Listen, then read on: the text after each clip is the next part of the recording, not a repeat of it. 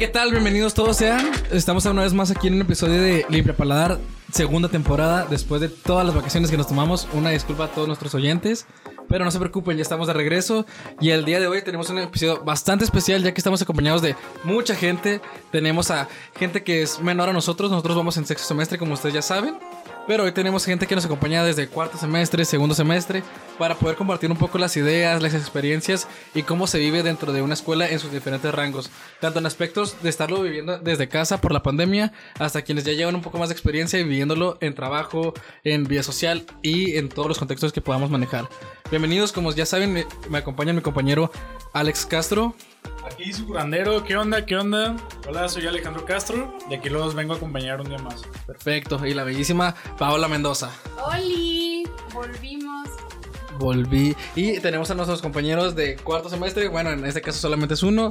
¿Te puedes presentar para que te conozcan? Buenas tardes, mi nombre es Damián Lozano y soy de cuarto semestre. Primer semestre completamente Presencial. Ya presencial. se meditaba, ¿verdad? Ya, ya. Ya.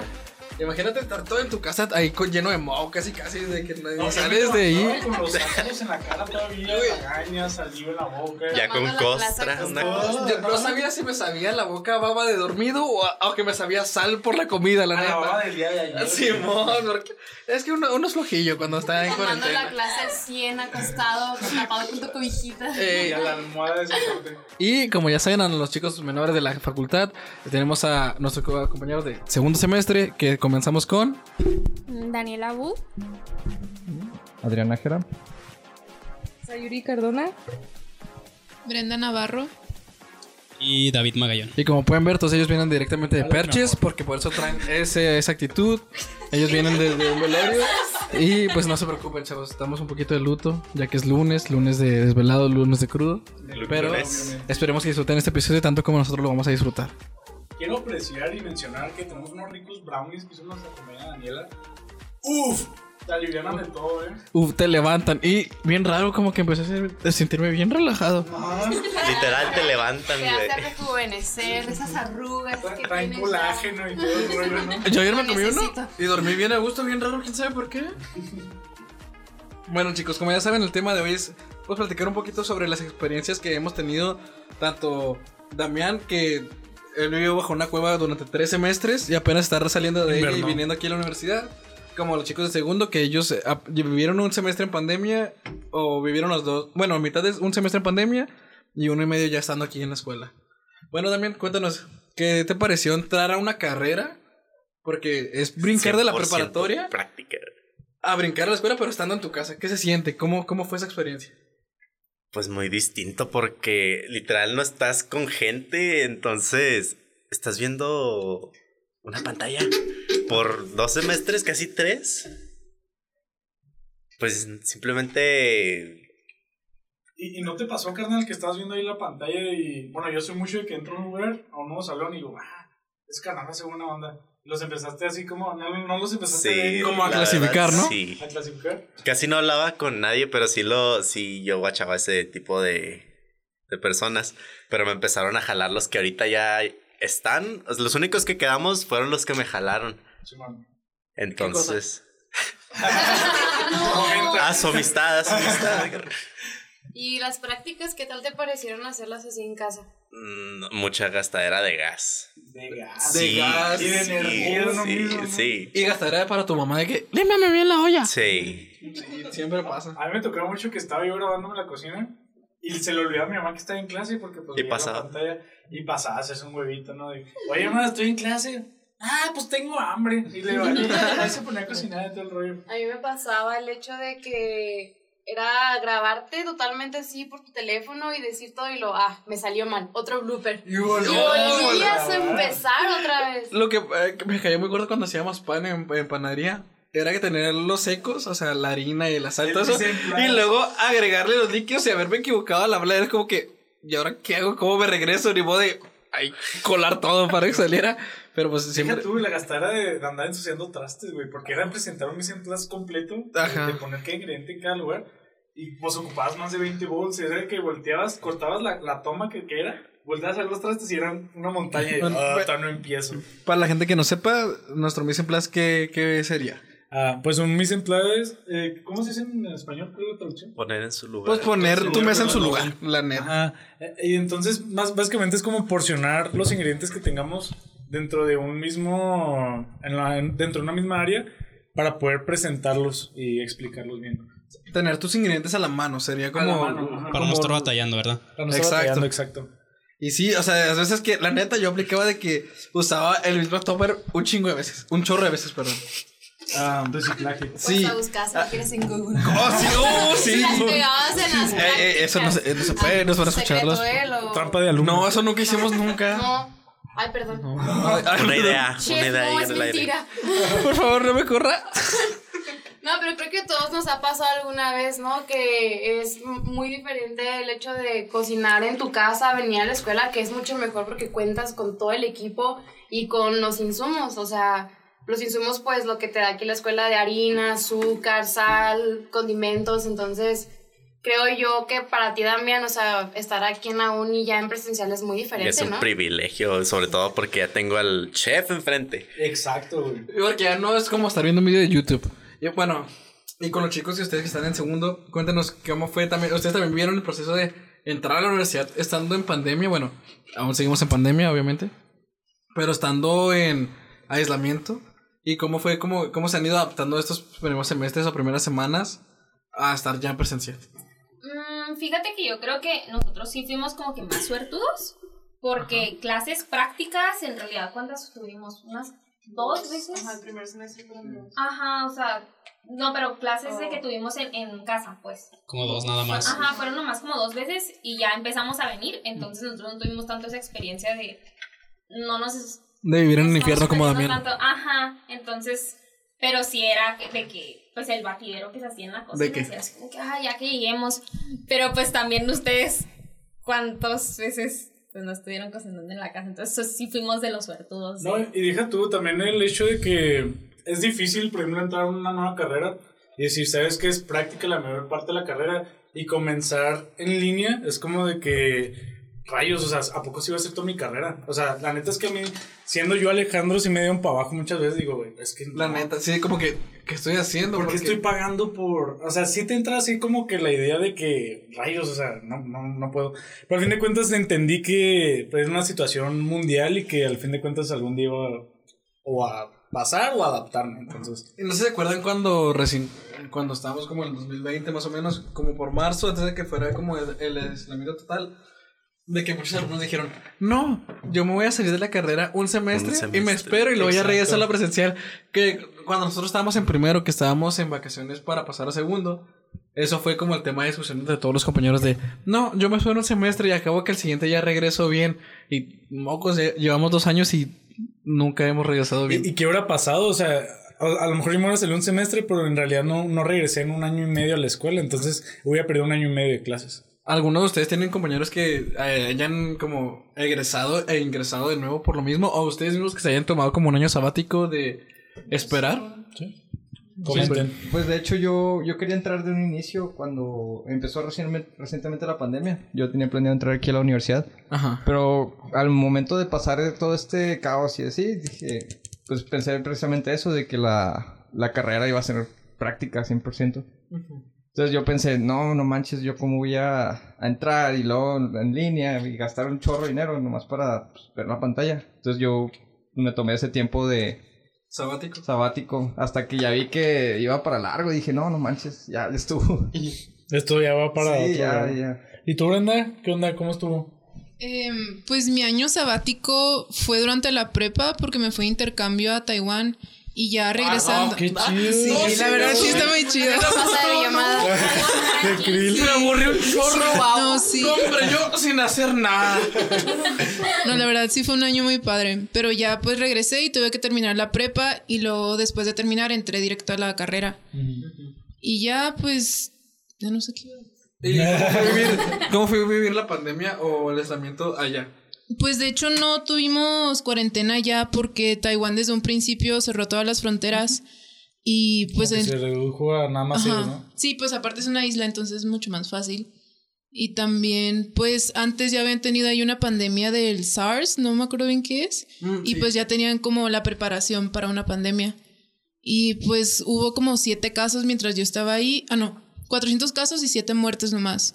Y ahorita pues igual lo han controlado muy bien y hay muy pocas muertes y todo. ¿Y cómo lo hiciste con el idioma? Eh, eh, ¿Te Mm. comunicas por inglés o hablaba? No, sí hablaba en chino, chino mandarín. Qué fregón. Nomás sí. Eh, en la prepa tuve un año y medio de clases, pero pues no aprendí muy bien.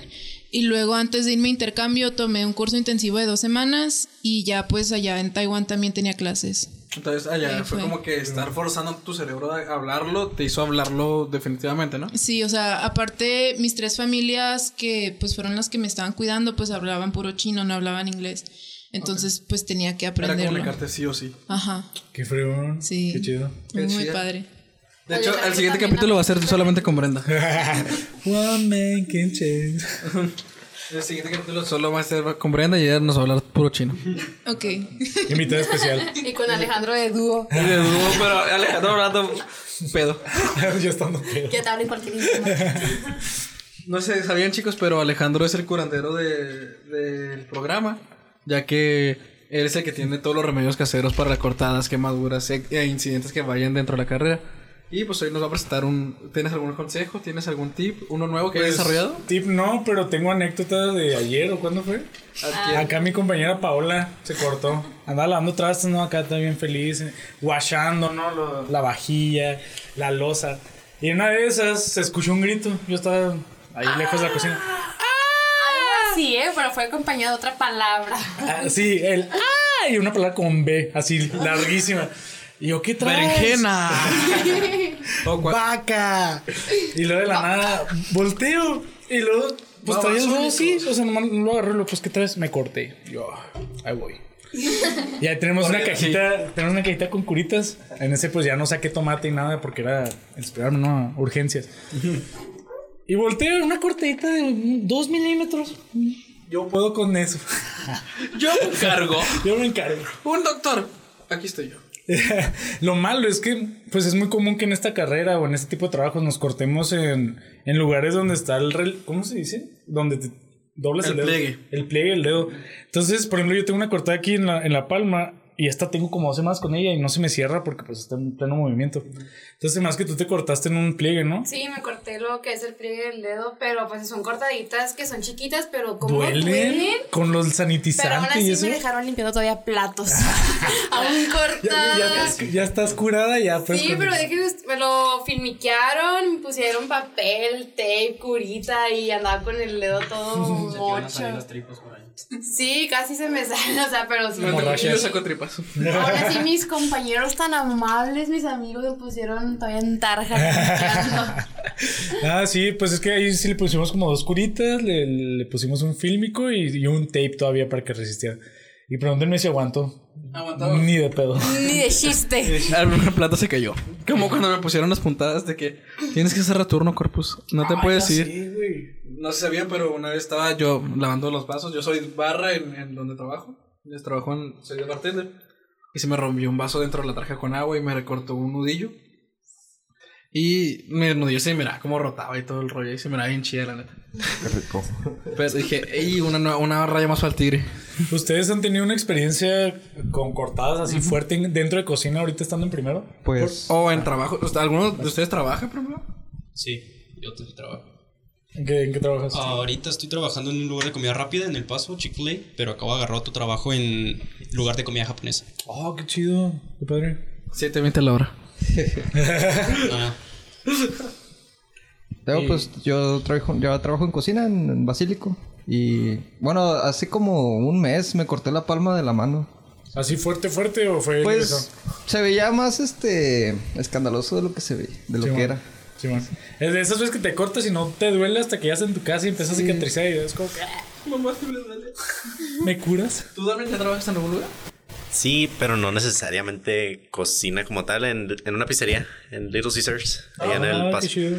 Más por gusto. Ayer cené en Little Caesars, de hecho.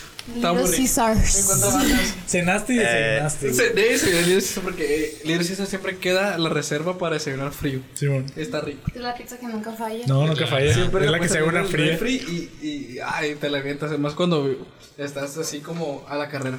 ¿Y cuánto llevas trabajando ahí también en Little Caesar?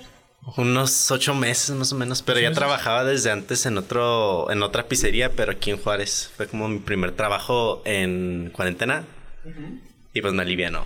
Fue en Eh. cuarentena y pues me dejé de aburrir, mínimo. Fíjate que a mí también me tocó. Bueno, yo trabajé ahí, fue mi primer trabajo, estando aquí en México.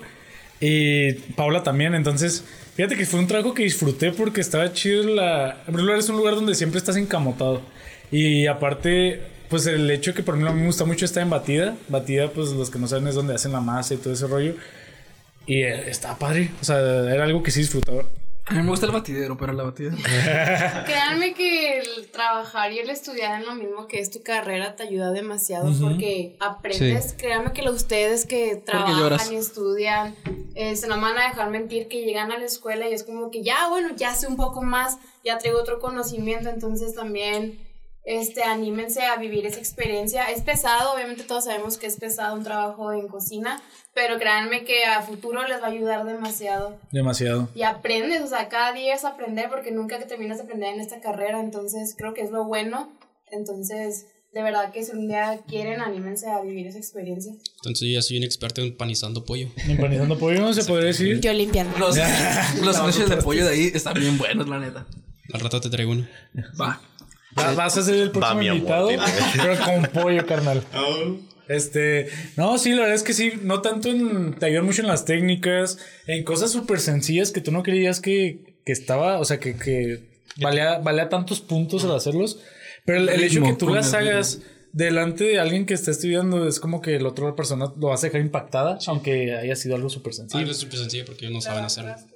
La verdad es exacto. Exacto, lo que decía con el ritmo, porque se nota mucho la diferencia, por ejemplo, ahorita que mencionabas de que en Libre César siempre estás encamotado.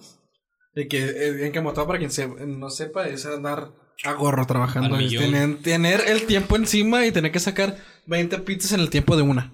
Por ejemplo, en su caso. Porque no digamos que esa pizzería no es. No es que no tenga gente. Siempre está concurrido. Siempre sí, está siempre. lleno. Entonces, el llegar con un ritmo acelerado a la escuela te ayuda mucho en tu clase, por ejemplo, que tienes el tiempo contado, a tener tu área limpia, incluso a la hora de lavar, de tener que lavar tus, tus muertos o tus trastes sucios. Es un ritmo que te ayuda mucho y siendo que ni siquiera te das cuenta que lo adquieres, pero porque como ya estás en cocina, ya tienes que entregar un turno bien limpio y todo el rollo, te ayuda mucho a desempeñarte en esos ámbitos. Ámbitos que ni siquiera tienen que ver con cocinar, sino en tu manera de moverte, manera de manejar tu equipo, en manera de, pues sí, de organizar mentalmente, organizarte mentalmente para sacar una cosa a la vez y que todo salga bien. Y cambiando un poquito de tema, chicos, ¿a ustedes cuál ha sido la materia que ahorita más les ha gustado, les ha llamado más la atención? A mí cárnicos. Cárnicos. ¿El tuyo, Daniel? A mí panadería, me gusta mucho hornear así. Yo soy de las personas de que son 12 de medianoche y digo, me voy a parar a hornear así, como Sí. que es una terapia, como Sí, que ah, estar boleando así cuando nadie te está pelando. Hacer Ándale. tartas cuando Fíjate. lloras está bien perrón, eh, la neta. Yo tengo una anécdota. Yo cuando estoy en primer y segundo me gustaba mucho panadería. Y una vez me levanté a las 12 de la, de la madrugada. Me voy a poner a hacer donas. Pero unas donas perras. Entonces tenía ahí este... Tenía galleta Oreo y tenía pues varias cosas. Y se me ocurrió meter galleta Oreo en una bolsa tipo Ziploc. Y me agarré apalando la bolsa a las 2 de la mañana. Tas, tas, tas, tas. Y se escuchaba. Y en eso se levanta mi mamá. Escucho las chanclillas, ¿no? Que se Dijo, ponle silenciador. ¿no? Sí, bueno, sí, bueno, llego y luego, pues mi cocina, es cuenta, está muy alumbrada, pero apagas las luces de allá y no se ve nada. Entonces, en eso veo una- como, no tiene reflejo, solamente está como Ajá, está como que encerradita. Entonces veo a mi mamá pasar y me asusté. Digo, ¿qué rollo? Una Oye, ya bájale, son las 2 de la mañana. ¿Qué haces? Donas. Y es que, ¿Por? ¿Quieres? Ajá. Pero sí, la neta está muy chido panadería. Me dio el monchis ama. Es muy terapéutico, pero así, o sea, es lo, es lo malo de que te levantas a medianoche a hornear y luego estás a las 4 de la mañana viendo el horno así de que, de ¿por que qué ya. me levanté? sí. Me voy a dormir en lo que se salen del horno. Sí, luego ya te levantas y luego ya te desayunas. Lo Porque que- huele a quemado. Y te, das, y te das cuenta que no está prendido el gas. Ay, ahí vamos. No, es que eso acaba de pasar el otro día, se las cuento de que cuéntanos. estábamos en panadería, ¿no? Ya había acabado la hora. Iban a empezar los de noveno su clase. De que les digo, no, que si me dan chance de estar horneando mi pan en lo que ustedes están acá. De que, no, sí, dale. Y estuve que una hora subiendo y bajando. Pero para esto, nuestro salón está en el tercer piso. Y panadería está hasta el último salón del primer piso. Entonces tuve que estar haciendo así, subiendo y bajando una hora. Y yo de que. ¿Por qué me "Ay, infla?" Porque, ajá, y yo, ¿por qué no se hornea el pan? Pues no estaba prendido el horno. Era, era más el cardio que hiciste de bajar y subir que. Bueno. Qué bruta, pero pues también a quién mandan a poner el pan, ¿verdad? ¿Y ustedes? ¿Qué? No, también una vez nos pasó a nosotros de que a nuestro compañero Insunza, como ya lo conocerán. De hecho, hoy está ausente. Un saludo para Insunza. Shout out para Lunganga. Aló. Para el perdido. Para la chapiza. Para el orejón. Eh, carnal, no, solo es aquí no. Para que te cuelgan. y estábamos haciendo fresas. No, estábamos deshidratando naranjas. Y metimos rebanadas de naranja, pero eso teníamos que hacer como unas 90 rebanadas. Era para el evento que tuvimos. Y luego, oye, pues es que no, no se deshidratan, bien raro. Se pasa que perdieron suero. y no, y lo abríamos y luego, no, dale los otros 20 minutos. Se me van a quemar, bro. Dale 20 minutos y no. A ver, si prendiste el horno, le dije, ay, sí, pero es que prendí el de al lado, no prendí este, dice. Típico de Insunza. De hecho, terminamos. Ustedes me hablaron, me dijeron, "Pon- ponlas en mi troca, ¿no? Ah, Yo tuve que hacer. Firmiquealas, Alejandro, y meterlas a la troca que les dé el sol de lleno. Sí, bueno, y las metí a la troca. Ahí se deshidrataron. ¿Y ustedes qué, qué, qué materia es la que más les ha gustado? Pues mira, yo soy medio carnívoro, así que voy a decir que carne. Carne con Hasta de momento. Voy a hacer que biología. Voy a decir que matemáticas. Pues a mí también me, me gusta cárnicos. Bueno, y estoy como...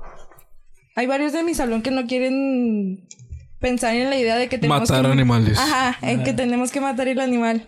Y yo sí estoy emocionada por, Por por hacerlo. Sí, quiero aprender. Ok, eh, señor oficial, puede pasar.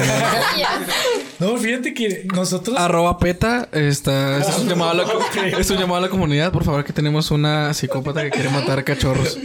tengo que aprender, tengo que aprender. No, algo. la neta es que, es que sí, y se, y se tiene que aprender. Yo es una práctica que siempre me quedé con las ganas de hacerla. No por, por sádico ni nada, pero era algo de que, pues yo siempre he soñado desde chiquito tener un rancho. Entonces para mí los animales me gustan mucho y pues va a llegar un momento en el que vas Tú a tener er- que sacrificarlos. O para comer o para pues ayudarlo o algo, no sé. El punto es que a nosotros nos tocó esa práctica en plena pandemia. Entonces hasta la tuvimos, fecha... tuvimos dos clases presenciales. No, tuvimos el, el hoyo. El hoyo.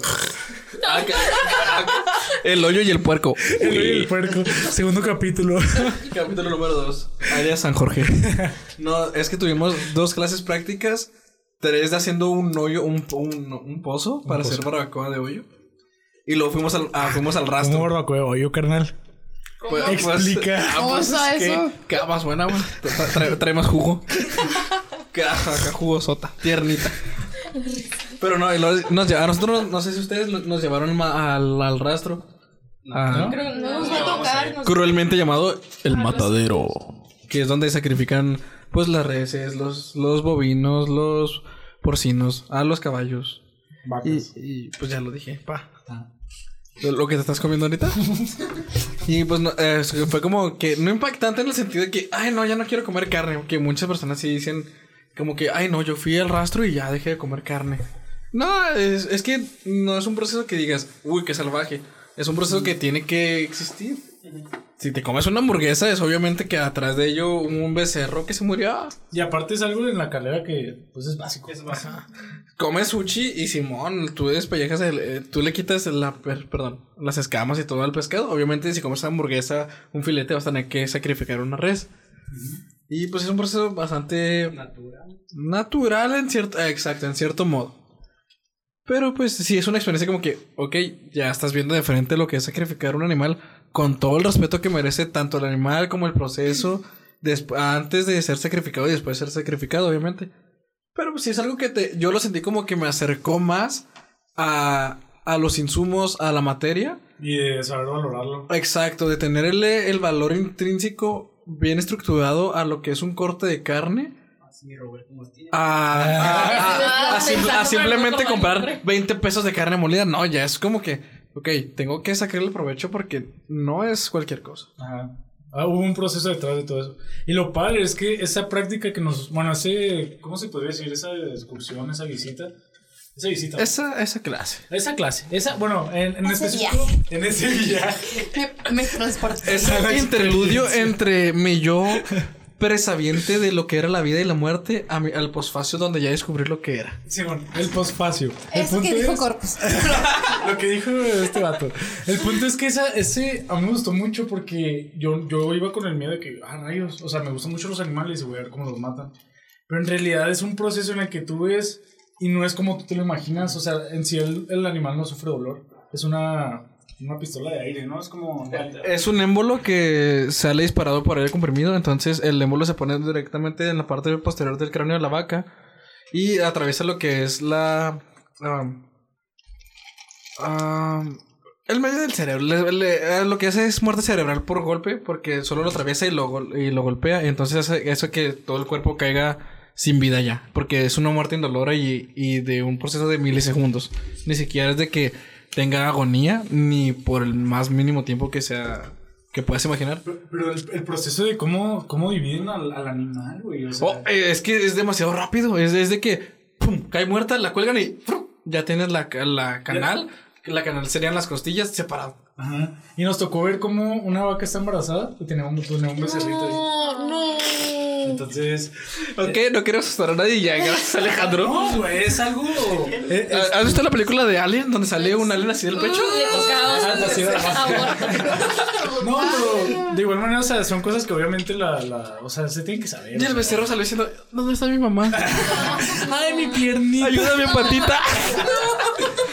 No, pero el punto es que, pues ahorita estamos hablando algo de, de estudios. O sea, igual en medicina ven muchas personas. En anfiteatro ven personas, o Con sea... personas, exactamente. Entonces, al fin de cuentas, es un medio Que es educativo. lo mismo, o sea, tienes que hacer el mismo, o sea, es el mismo... Pro, no, ¿También no sacrificar? No, proceso, pero también vives el hecho de pues, ser un cuerpo, ¿sabes? O sea, estar ahí... Bueno, a mí me tocó porque yo estudié otra carrera, o sea, estudiando odontología.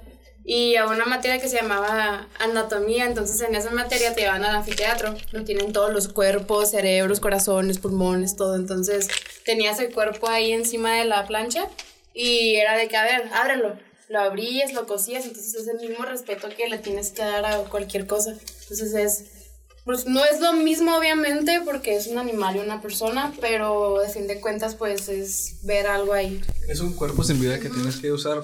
Que se utilizó para el conocimiento. Que no, no se está jugando con él. Se está usando para adquirir conocimiento y adquirir experiencia necesaria para desarrollar. De hecho, se hace como una ceremonia, ¿no? Antes de.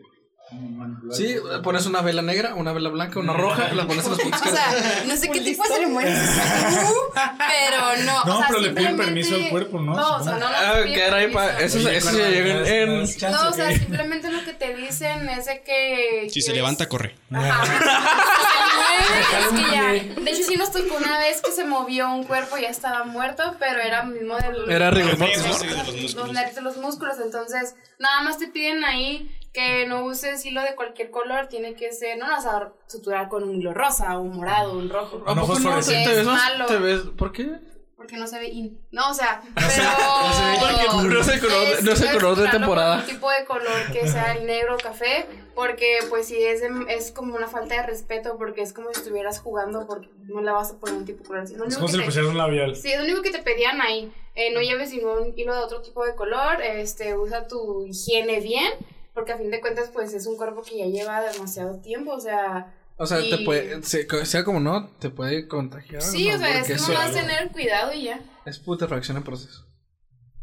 ¿Y tú, Brenda? ¿Qué, qué materia era la, tu favorita?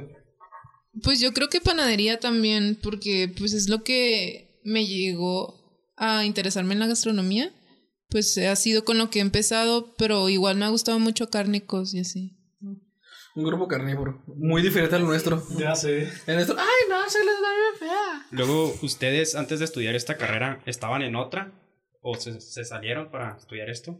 La señora sí. La Aparte señora. de, No aparte de escuchan ella. los podcasts y se nota. No, Uh, o sea, qué nada pues, más- cara. Pero mínimo Nada plática. más yo era la única que había estado estudiando otra carrera. Me salía casi acabando mi carrera. Sí, ¿tú también? ¿En qué carrera estás? ¿En qué carrera estás? ¿Qué edad tienes, Adrián? 22. 35. Oye, no puedes con la edad. Ay, perdón, señora. Perdón, doña. Perdón, doña. Perdón, tía. Oigas, ¿ya agarró el, el- la pensión de 60 y No más? estoy tan grande, tengo 20 todavía. ¡Ay, hija! La baby. La baby. Sí. Veinte, ¿Cuál después de los estás, 30. Eh, estaba estudiando nutrición. ¿Nutrición? Uh, es una carrera que yo. Yo siempre quería hacer todo. Pero Yo nutrición. quería hacer todo, La neta. Ser astronauta, mamá. Es que, es que Alex era la versión pero- masculina y real de Barbie. Ajá. Él es que lo que no saben es que Alex es un niño. Tiene un niño interior en él, entonces. Todos tenemos un niño. Todos los hombres. ¿Estás embarazado? Ah, por el, por el punto no. que se comió ayer. Te aviso. Tengo un bebé, pero de, de, de comida y casi. Y estabas estudiando, imagino que en la base J. Sí, ¿no? está en- también ¿En qué se ve. semestre? Llegué hasta sexto. Y, Y- luego, y ¿por me qué te salí. saliste? Pues mm, no me convenció la carrera, la verdad no me, yo no me veía este siendo nutriólogo así en mi vida. Eh, Es que está padre combinar nutrición con Y gastronomía. sí, sí pensé, dije, porque ya en ese entonces ya me gustaba la, la, la cocina y todo eso, entonces sí pensé en fusionar Las la- dos. Ajá, las dos. Pero no, no, al final no me terminó de convencer. ¿Tú, Damián, tuviste alguna carrera antes a, a esta? o? No, yo entré a los 17 a la universidad. A los Oh, 17, caray. Puras ¿A quién gente engañaste? Un insunza. Un De cualquiera. hecho, yo también entré a los 17. la- la UACJ. ¿A la nutrición? Qué ¿A la chido. pelense? Ah, no es cierto. ¿Y No. los demás nunca les llamó la intención o la atención a otra carrera? o- Pues yo sí. yo sí estuve en otra carrera antes de y sí fue un cambio muy drástico, pero estaba estudiando ingeniería. Duró un año y ya no me gustó. Sentí un llamado hacia la cocina. Yo ¿Ingeniería en también qué, perdón? Me metí a educación y también me salí. Y ahorita pues estoy acá. ¿Estás en educación? Ujú, Iba a ser maestra. La maestra. pues, No, eso de que chavos, vamos a ver hoy matemáticas de que tienen que sumar uno más dos. ¿Te Chavos, imaginas, de ¿Te que imaginas enseñarles a hacer divisiones con dos números afuera? Qué hueva. no podría. Hueva. yo no sé, no sé dividir. Ah, fíjate que yo, o sea, a mí sí me. Bueno, no, no me gustó ese maestro, pero me gusta como que cuando me dan ganas, era que, ah, qué chido, voy a convivir con, con un salón más. A, a mí me mandaban en secundaria a cuidar grupos. Entonces, era que, ah, qué rollo, cotorrear con ellos y todo. Pero yo llego a un punto en el que yo me fastidio muy rápido y me engento. Y yo cuando me engento, Uy, sí. se nota. Se pone, pero feo. Se, se nota, entonces me fastidio. Ah, bueno, pues ya. Es. Patricia. Sí, yo, yo tengo un Patricia interior. Así como tengo un niño interior, tengo una Patricia también. Entonces, O sea que eres como la película. Eres todo. soy un Transformer. Más que ver. Oigan, yo tengo una pregunta, pero para ustedes, que ahorita estaba pensando en eso. ¿Cuál es una materia que les hubiera gustado más tomarla como que en presencial? Ajá. Uh, italiana. Italiana. Italiana. Italiana. fácil. Sí, italiana fue ah, fácil la que hubiera querido tener presencial porque de la comida Francesa también. francesa Cárnicos. Car- A mi carne. Sí, es que mira, todas, todas. ya llorando. Acabo de meter a la esquina y también está ya. ¿Por qué estás llorando, Damián? ¿Todo bien, mi carnal? Más es uno. Vas. Más es uno querido tener la presencia de Damián.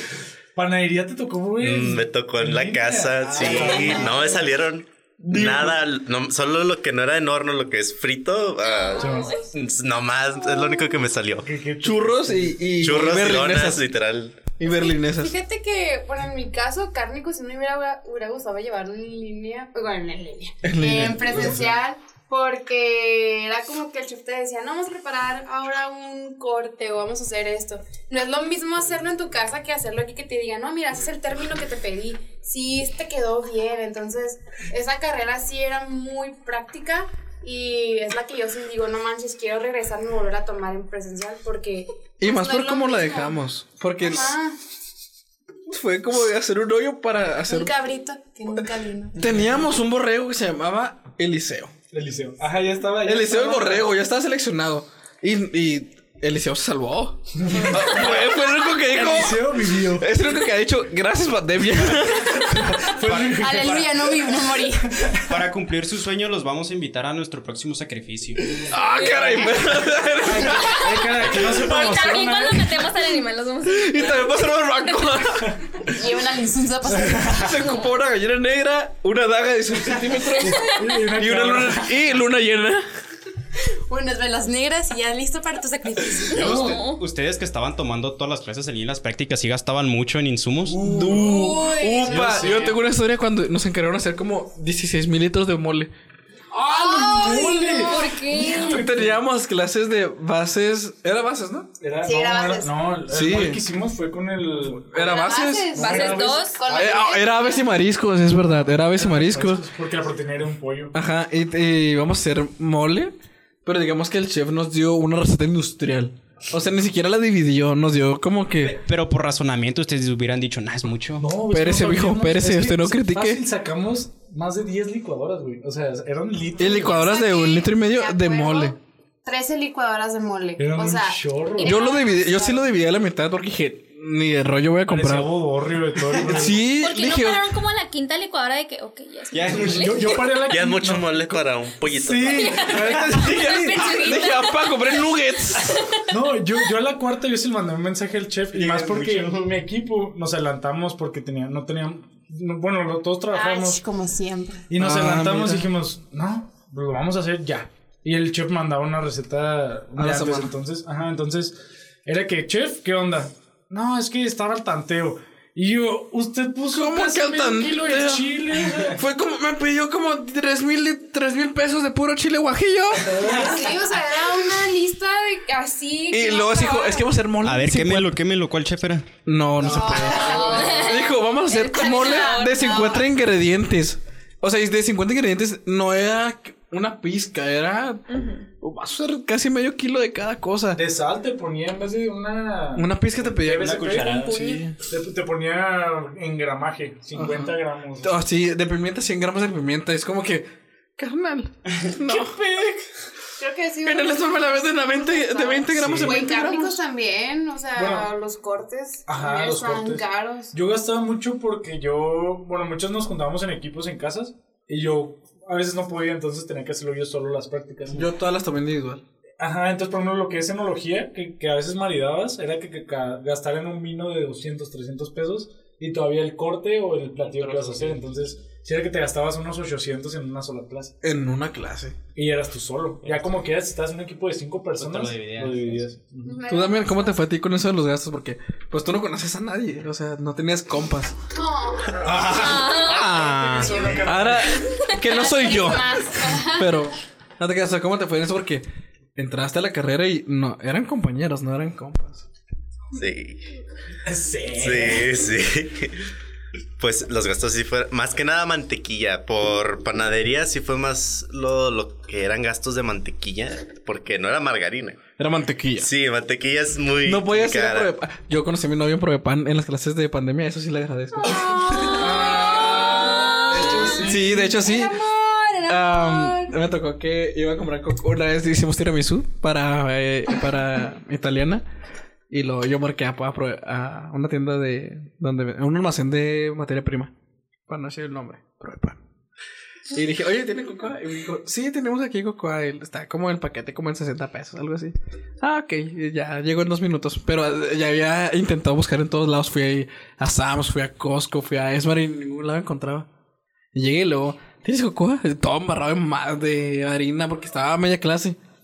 Y luego, sí, mira, aquí la tenemos. Y luego, ah, tú fuiste la que, el que llamó por teléfono. Y sí, y así nos conocimos y ya llevamos, ya somos novios. Y pues ya, hay anillo en mano. ¿para cuándo el bodorio? Ya, como, ya hay anillo en mano, pa. Ya uno menos. Ah, y aquí seguimos. Aquí andamos. Ajá. Continúa ahora sí. Perdón por el, el interludio. En primero casi no se gastó. Fue mucho más de investigar y técnicas. Todo lo que era teórico. En segundo.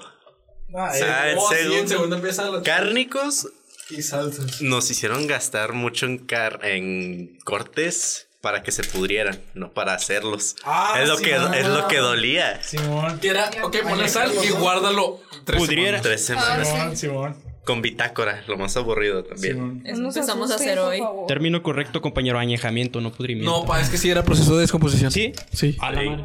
Añejamiento. Sí, era como que en cuanto se descompone según el nivel de grasa o así. Que te calles, dice. ¿Qué te va a hacer? Haz Que le vuelvas a leer, güey. Ya no te voy a Ah, traer. chicken fingers. Ya no te voy a traer. Perdón. A ver, continúa, carnal. Igual panadería. Igual panadería. Nada más lo estético, porque un postre dulce nos había salado. Y pues no teníamos un chef, no sabíamos si estábamos bien. Que- que- Quedó bien bueno, eh. Todos los labios secos. Quedó bien bueno. Sí la apliqué, sí la apliqué. Mmm, sabe delicious. ¿Ya, ya les tocó hacer macarons?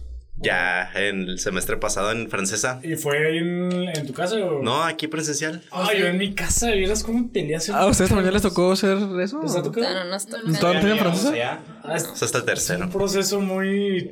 Ay, no. No, yo volteé a ver feo la masa una vez y casi se me poncha. La volteé a ver feo. Es que es una masa muy... Delicada, sí. A mí nunca me salieron. A mí Y me el sal- creme brûlée, ¿verdad? Algo así escuché. Ah, por ahí.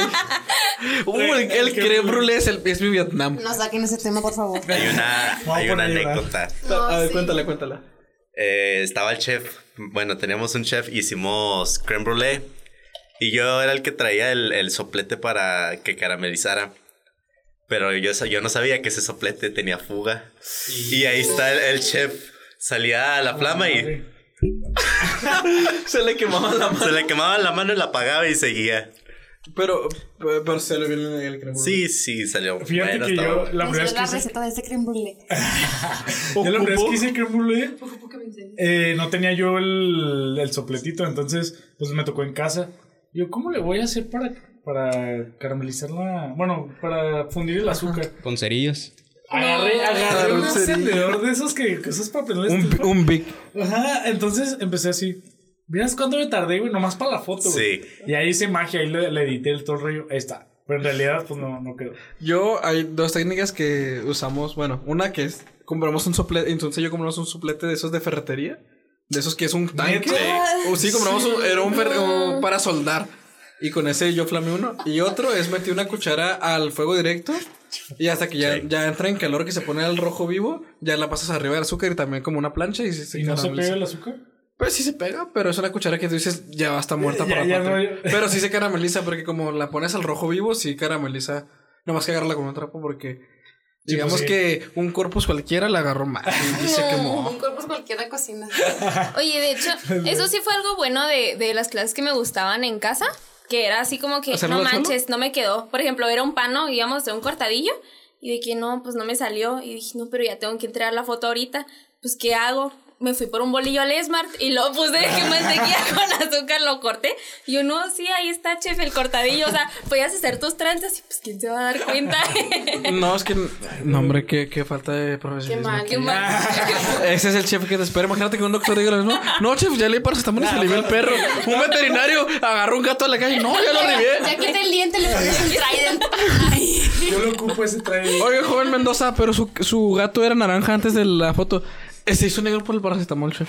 Digo, doctor. Pero sea como sea, todos lo hemos hecho, güey. Ay, ve las imágenes de Google que acabo de Ajá. decir. Yo la neta, una vez sí la apliqué, una vez tenía, estaba con mi abuela y pues me alcancé a entrar a la práctica. Esto es un secreto que nadie sabe, pero se va hacer es un público. secreto. Busqué un tutorial en YouTube, así viejísimo, de esos que están hechos así. Por amas de casa. Ah, programas de casa, güey. Por Entonces, ahí estoy yo tomando screenshots del procedimiento. Entonces mandé así la práctica con el, con el video de YouTube. Y pues nadie supo. Ese secreto sí yo sí lo sabía. Tú me lo contaste. Sí, sí, es que era ayudarnos entre compas. El Los mundo lo amigos sabía, nada son más no te querían hacer amigos. sentir mal, güey. ya sé, güey. El, chef dijo, ah, era el mismo que yo miré. Así fue que entró mi compañero, güey. No, pero sí, entonces, este, ¿a ustedes qué les hubiera gustado? O sea, sí, ¿qué material les, les gustaría tomar? O sea, O sea, ¿qué que ya- esperan que saben que vienen adelante? ¿Cuáles esperan? Ajá. Pues a mí me gustaría la de comida asiática porque es pues es mi comida favorita y aparte pues fue cuando estaba en Taiwán que me empecé a interesar más en la gastronomía porque pues es completamente diferente a la mexicana. Y pues sí, o sea, me gusta mucho la comida asiática más que nada por Taiwán y sí. No sé, yo voy a ser bien tradicionalista y voy a decir comida mexicana. Sí, a, a mí me gusta mucho la cocina que es así como con mucho detalle, o sea, de que me gusta tomarme mi tiempo y de que creo que por eso hasta me metí a la carrera, porque me gusta así como que ser detallista, entonces cosas como confitería y cosas así, que es como que meterle mucho tiempo y todo, como que creo que eso me llama la atención. ¿Y tú, Sayuri? ¿Qué? No te veo. Pues yo creo que me gustaría ya estar, bueno, no adelantarme, Graduada. obviamente. Graduada. Con un título. Pero francesa yo creo que sí, es lo que espero. ¿Las zancas de rana? Excelente. Estaban muy Qué buenas. Estaban muy ricas. Sí. ¿Tú, ¿tú Adrián, qué te gustaría? ¿Qué esperas? ¿Qué... Pues yo creo también cocina asiática. Antes eh, de entrar a Basílico, pues yo trabajaba en Río y ahí Mm. hacíamos ramen y todo ese rollo de... Es que lo chido de la cocina asiática es que Son un chorro de condimentos y son Sí. condimentos. Siempre es jengibre y. Ajo. Pimentones y. Jengibre, ajo y anís. Y ya. Ajá. Entonces son sabores que, pues, no estamos acostumbrados aquí como la gastronomía mexicana en, en probar. Y está padre el adaptar, por ejemplo, platillos de la, co- de la cocina asiática a la cocina mexicana. Entonces ahorita ya que están, bueno, que vayan a ir avanzando poco a poco, el mismo chef les va a decir, ¿saben qué? Quiero que hagan esta receta, pero quiero que la innoven con, con otro tipo de especies. Entonces ahí es donde ustedes pueden jugar. Por ejemplo, tú, Brenda, que estuviste en Taiwán y conoces más o menos cómo sabe el, esos sazones y el poder adaptarlos aquí en México. Y el día que tú quieras poner un restaurante o hacer un menú y adaptarlo, te vas a ir así para arriba. Entonces está chido el hecho de conocer otro, otro tipo de cocina. ¿Tú también algo que, algo, algo que esperes, algo que digas, uff, ya quiero llegar a ese? Mexicana. México. ¿Sabe- ¿Saben por qué? Yo cuando tuve ah, metodología de la investigación era investigar acerca de algún platillo y hacer justificaciones e hipótesis. Las hipótesis era, era bueno, al menos yo, yo hice mi investigación sobre la cochinita pibil. Entonces era investigar la historia de, del platillo y más aparte hacer una hipótesis. Y mi hipótesis fue hacerla en pibil, lo que es en un hoyo, y hacerla ah, avanzado, por así decirlo, con una olla, una olla express eléctrica. Más contemporáneo. Ajá. Sí.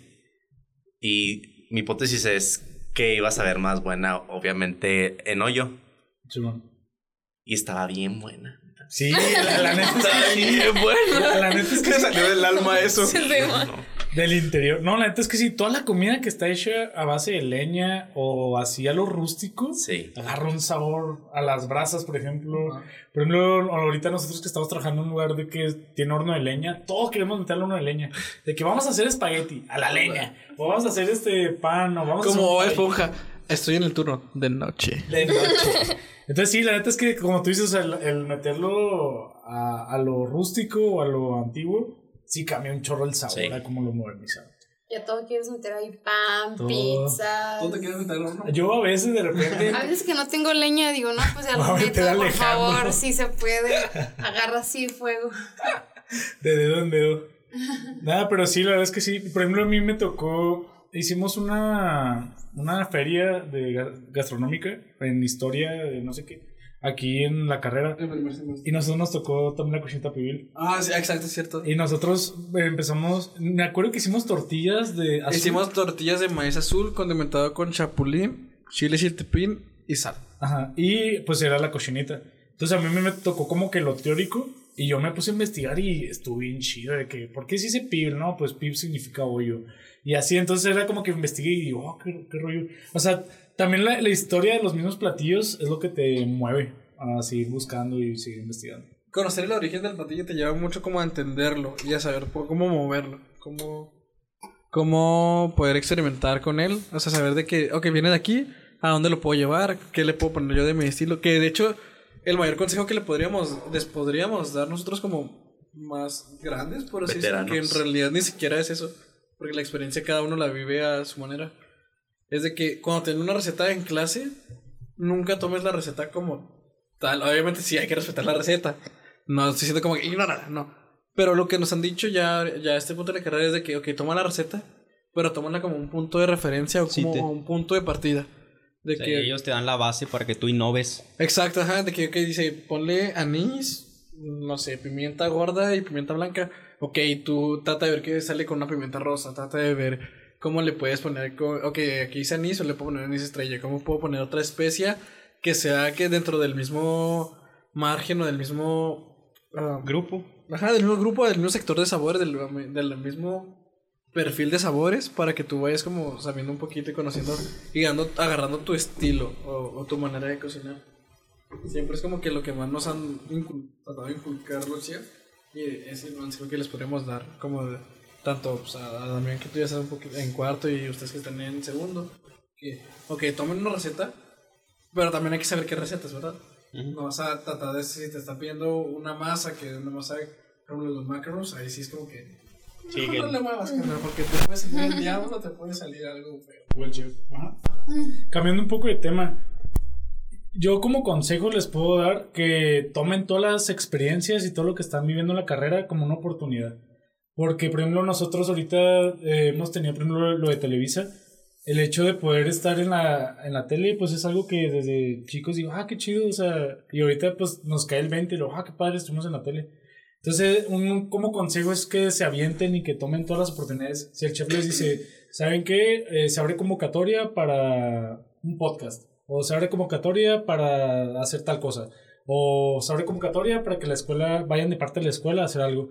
Y es también un consejo para ustedes, que cualquier oportunidad que se les brinda, mientras les ayude a su currículum o como experiencia, o como el saber qué hacer de, delante de su carrera, les va a ayudar muchísimo. Créanme que ahorita que Alejandro sacó el tema de lo de, ir a- lo de la tele, o sea, yo sé que muchas personas, me incluyo yo, soy de las personas bien nerviosas y que cualquier cosa me, me trabo o no hablo bien, entonces la verdad que sí, cada oportunidad que les llegue, háganla, porque es padre que te digan, eh, saliste en la tele, ¿qué onda? Que te diga cualquier persona, entonces créanme que hasta la más mínima receta, la que a ustedes les guste, ahí te hacen entrar en una confianza muy padre, porque es como que nunca se acaba la conversación, siempre hay, siempre hay, hasta que dices, ay, es que ya acabé, ya salí. Entonces, como dice Alex, eh, tomen cada oportunidad que les dan aquí en la escuela, porque a fin de cuentas en un futuro les va a servir demasiado. Y porque todos somos capaces de muchas cosas, entonces créanme que sí, se la van a pasar muy bien. Y también siempre visualícense como líderes. El siempre, eh, no sé si el chef les dice, quiero que ustedes sean jefes de brigada o, o quiero que me ayuden en hacer algo. No se den para atrás porque al fin de cuentas ustedes van a llegar a ser un, un chef, o sea, un- una persona que tenga... Un jefe de cocina Es la o cabeza de un una jefe. cocina, de un restaurante. Exacto. Entonces ustedes mismos, este, digan, ¿saben qué me voy a aventar? Esto me va a ayudar a hacer lo que yo quiero ser. Y dense, dense como, como... Quien tenga miedo a morir que no nazca, diría. O sea, sí, siempre traten de tomar la oportunidad. Por ejemplo, cuando el chef nos dice, chavos, tengo la oportunidad de ser lo de Televisa. Y luego, yo siempre soy de los primeros que le mando mensaje a él de, le entro. Sí, yo también. O Paula un también. podcast, ¿quién quiere? Yo quiero. Eh, Así le, re- le reenvío el mensaje a su WhatsApp a- en privado. Y, y yo quiero, yo le entro. Dígame qué onda. Porque. Y, o sea, ni siquiera sé cómo va a estar el tiempo, ni siquiera sé cómo va a acomodar, pero es de, ok, yo quiero porque son oportunidades que prefiero no dejarlas pasar porque sé que les voy a poder sacar un provecho. Como el episodio de hoy, pues es un. Ustedes todos lo vieron de que el chef propuso, supongo, en sus salones y ustedes aceptaron. Es de que, ok, quiero que sea la oportunidad y lo voy a tomar. O aunque haya sido impuesta, tratan de verlo de la mejor manera de que, ok, ya me dio la experiencia de lo que es vivir esto y cómo lo puedo hacer, lo puedo hacer que mejore mi- tanto mi currículum, que el currículum es algo muy esencial. Por ejemplo, ya podemos, ya, ya pueden decir, no, tengo un podcast. Y salió un Ya, podcast. mira mamá, estoy en Spotify. sí, esto Mira, mamá, sal- salgo al lado de Jeremy XM. No, y también, por ejemplo, antes de entrar a al, quinto semestre, pues ahorita actualmente nosotros estamos en sexto, a mí se me brindó una oportunidad de que la maestra que teníamos en ese entonces de coctelería mandó al grupo, ah, no, se abren vacantes para el bar en el que estoy trabajando, su fin de semana, y nadie contestó. Yo no contesté porque me dio miedo, porque tenía mi trabajo. Ya dije, no, ¿cómo voy a hacer ese trabajo? Y tú me hiciste cambiar de opinión. Sí, y yo, pues no estaba trabajando, y digo, va, yo le entro. Le mandé mensaje y todo, no, que yo me aviento. Y sí me, da- me daba, un- la neta me daba miedo porque era un trabajo en el que yo, pues sí, ya, ya, ya estar en barra y eran cócteles de, de autor, entonces yo no sabía nada, nada. Entonces era de que me aventé y aprendí muchísimo. Yo era ayudante de barra, pues no era como que era bartender. Pero el estar al lado de la maestra y el estar trabajando junto a mi maestra me ayudó muchísimo. Eh, yo aprendí y todo el tiempo que duré ahí fueron dos o tres meses, créanme que fue un trabajo en el que disfruté mucho. Entonces, a eso me refiero en esas oportunidades. Eh, si no hubiera agarrado ese trabajo y alguien más lo hubiera agarrado, no hubiera aprendido lo que yo quería aprender. Si ahorita en este semestre que están les dijeran, vámonos a Francia. El Jalo. Jalo. Sí. Yo me voy. Definitivamente sí. Yo me voy. Si no me importa que deje algo, que deje mi, mi bebida en la mesa, yo me voy. Yo sí me voy. La verdad que sí, o sea, es sin pensarlo, es sí, sí me voy, o sea, voy a tomar esa experiencia. ¿Creen que en un llegado momento aquí de la misma escuela nos lleven a, por ejemplo, pues sí, Francia? Algo más cerca, no tan Sí. lejos. A Canadá. si no nos sí- llegan sí. fuga, España. Pues de Se hecho, de hecho se nos abrió un canal. eh, supongo que eso ni siquiera, ni siquiera se debería practicar, ¿verdad? Porque no se ha logrado nada. Ajá. Pero sí se, hubo un momento, en, una oportunidad de que hacer como el contacto con una. que era? Una corporación. Un corporativo. Ajá, con un, un corporativo que estaba en España para hacer prácticas de ya, pero para, sex- para séptimo y octavo semestre octavo. De ir de intercambio y es pasado un verano allá. Entonces, pues la escuela se ha estado moviendo mucho para hacer estas oportunidades y no nomás esas, o sea, muchas oportunidades que Tanto de notas. laborales también. Ajá, laborales. con, con industrias de aquí de la misma ciudad o con eso de irte de intercambio porque pues al fin y al cabo si tú reci tú aceptas recibir el apoyo le- te lo están brindando y te están brindando muchas oportunidades entonces eso por ejemplo eso de irte a Espa- a España era una oportunidad muy grande que al final va- se, se, se echó un poquito para abajo por la, la pandemia que fue lo que la ponchó un poquito No, y también por el semestre en el que íbamos. ajá porque íbamos en, se- segundo semestre Segundo. entonces estábamos muy chicos Sí. pero también, por ejemplo, Alejandro, no, sé- no recuerdo si Paola también estuvo dentro de, Sí. de esa plática, pero cuando nos íbamos a ir de intercambio para hacer un campamento de verano, Ajá. De que era un campamento de verano que estaba en Chicago, me parece, Sí, de Chicago. y que, o sea, también era como que una oportunidad muy grande. Y, y lo padre es que ellos, ellos mismos se encargan del visado. O sea, se en- más, más bien tú pagas, te hacen la entrevista, obviamente, pero es un tipo de visa diferente porque, pues, ya te estás yendo a trabajar a Estados Unidos. Entonces, esa misma oportunidad. Vas a el- a el cultivar irte- frijol. Ajá, el irte a, a Chicago, por ejemplo, aunque vayas temporal, y todo depende de tu trabajo, si tú le echas ganas y todo, la misma empresa ve si sabes que te necesito aquí. Y ellos mismos se van a encargar de que te den visa de trabajo, te van a abrir las puertas a muchos lugares, te pueden mandar otros tipos de negocios. Y la verdad es que sí, o sea, cualquier oportunidad que se les brinda, tanto como corporaciones o, aso- o asociaciones dedicadas a intercambios, tómenlas. O sea, sí. ¿A Dentro a y qué fuera de la lugar les gustaría ir? O sea, que dijeran, yo quiero ir aquí, quiero hacer mis prácticas. Pues si fuera posible me gustaría regresar a Taiwán, pero pues no creo. Y si no, pues yo creo que Francia me gustaría. Francia. Ajá, más que nada por la repostería que tienen ahí. Por las Eso. ratas. No sé, yo quiero pues, conocer la cocina de varios países. No sé, la vez que me gusta la India, cosas así. Porque mi pues, sueño es tener mi restaurante, pero eso es hacer un mix, una fusión de mexicana con comida de otros lugares. O sea, la vez, aprender algo de eso estaría bien. ¿Alguien más? Daniel, ¿tú qué, qué opinas? Es que no te callas. Hablas mucho, carnal. Ya. Estaría entre Guadalajara y Puebla. ¿Tú, Daniela? Si te soy sincera, yo no, yo no hago planes tan, tan a futuro. O sea, de que Yo quiero hornear hoy en la noche. Yo quiero hacer donas en mi Hoy casa. voy a Voy hacer a hacer brownies y- sin pretzel. Y ya, o sea, limpiar la cocina de lo de anoche y ya es todo lo que, lo que tengo a futuro. Entonces, pues no sé, solo me veo graduada, no he pensado de que en hacer prácticas. en Pero es que antes de graduarte también tienes que tener metas. Tienes que Sí, verte. claro que tengo metas, pero o sea, no solo tengo Es metas pues viejos. escolares, pues no tengo solo metas en el ámbito pues sí de que académico. Quiero hacer de que cosas otras cosas aparte, entonces, o sea, pues quién sabe, quién sabe por dónde me acabo de dar cuenta que me hiciste viejo. Mira, mira, ¿quién lo dice? Se me ve bien chiquita, ¿qué te pasa? Tiene 15. Más diez. ¡Obvio eso! 15 después de que tuvo que renovar el pasaporte, yo creo. ¿Cuánto crees que- ¿Cuántos creen que tengo? 25. Ay, Es que se lo dices a la fan número uno Se del, lo hice a, a, del a- la stalker. Ya vas por tu segundo divorcio. Ya tengo 21 por ahí. Oye, es que yo tuve que ver los videos de Televisa porque dije, ¿qué pasos voy a hacer? ¿Qué? No hacerlo. No, créanme que ahí, eh, Ocupo pasos. la vez que yo fui, me acompañó Alejandro. Porque como fuimos los cuatro, fue Insunza con Corpus, Corpus con Insunza y, y yo con Alex, y viceversa. Entonces, Alex estaba así y le decía, eh, eh, y luego yo sí, yo, yo soy mucho de bailar, sí, pero dije, no me voy a poner a perrear, claro, Era el plan, mis era el plan. era el plan, era el plan. Pero no, o sea, créeme que ahí es como que escuchas y te mueves, te sueltas y eso mismo hace que como que digas, ay, ya, ya pasó los nervios, ya todo está bien, entonces tú suéltate. Es que deberían de poner como Ra o algo así. Ah, yo o sé. Ah, ya sé. Es la neta, Yo puedo ¿eh? reggaetón paso de Raupa. dieron. Ya sé. Sí, me sale, me sale bien perro. No, pero créeme, o sea, tú nada más suéltate y ya. O sea, créeme que te digo, soy la persona más nerviosa del mundo y ellos me conocen, lo soy. No soy mucho de aventarme a muchas cosas y ellos son los que siempre Sobria. me dan. Sí, ellos son los que Ebria siempre- es otra Ya, palabra. sí. Patricia. Y ellos siempre son los que me dan los ánimos, entonces créeme que rodearte de personas así hace que digas, no, sí me voy a aventar, lo voy a hacer. Entonces siempre mentalízate. Adiós nervios y tú lo puedes hacer. Estoy segura que cuando tú vayas a ir te va a ir muy bien. A todos en general. Mi meta de graduarme es ser coordinador, la neta. Uy. Y a- a- lugar algo me suena a quitar puestos, ¿eh? Eso, y eso sí.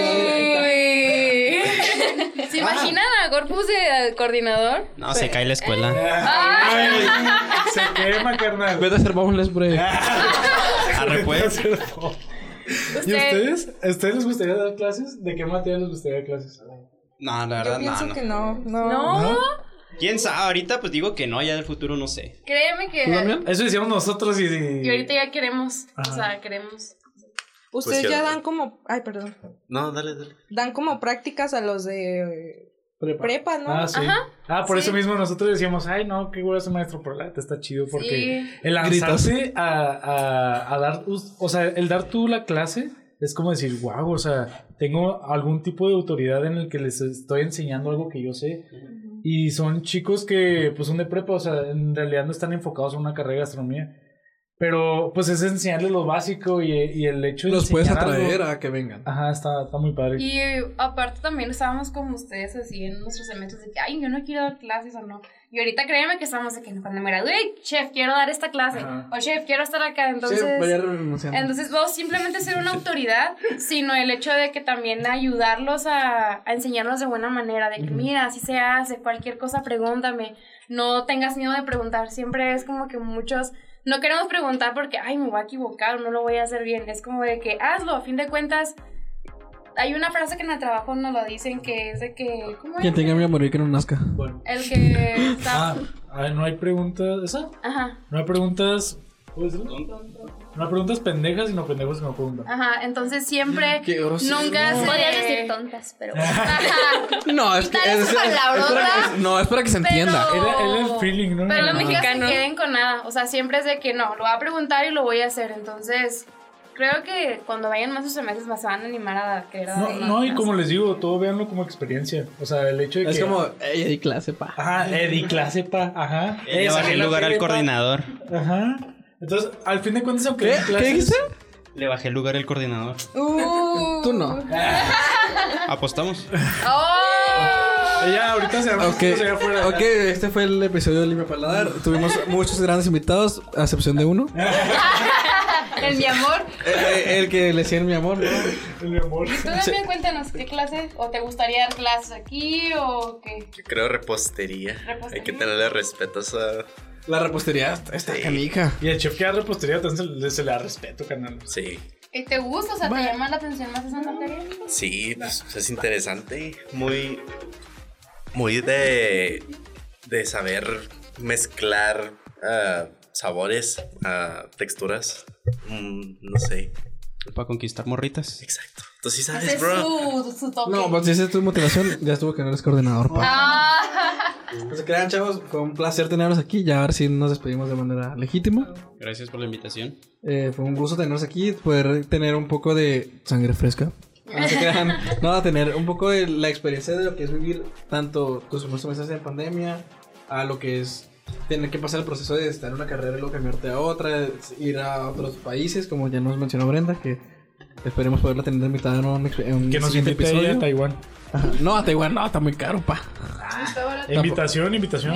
Pero es que ella tiene, eh, queremos ir a Villamar, los cuatro juntos, Al no podemos. Interlobos, al No, Interlobos. se crean, chavos. Y fue un gusto tenerlos aquí como parte del Libre Palabra a todos ustedes. Son bienvenidos cuando quieran. Esta es su casa y recuerden que todos somos lobos y todos podemos ser una buena, una misma manada. Somos grandes. Somos lobos. Ya saben que cualquier cosa o ayuda que vamos a estar para ustedes, con confianza se pueden acercar a nosotros. Gracias. Igualmente. Gracias. Para todos nuestros oyentes, nosotros fuimos Limpia Paladar. Mi nombre es Saúl Corpus en todas las redes sociales. Alejandro Castro. Y Paola Mendoza. Chao. Goodbye, bros. Buena vibra. Este podcast es, es- este podcast es, es, es, es- este podcast este podcast es producido por el Departamento de Radio y Televisión de la Universidad de Durango, Campus Ciudad Juárez.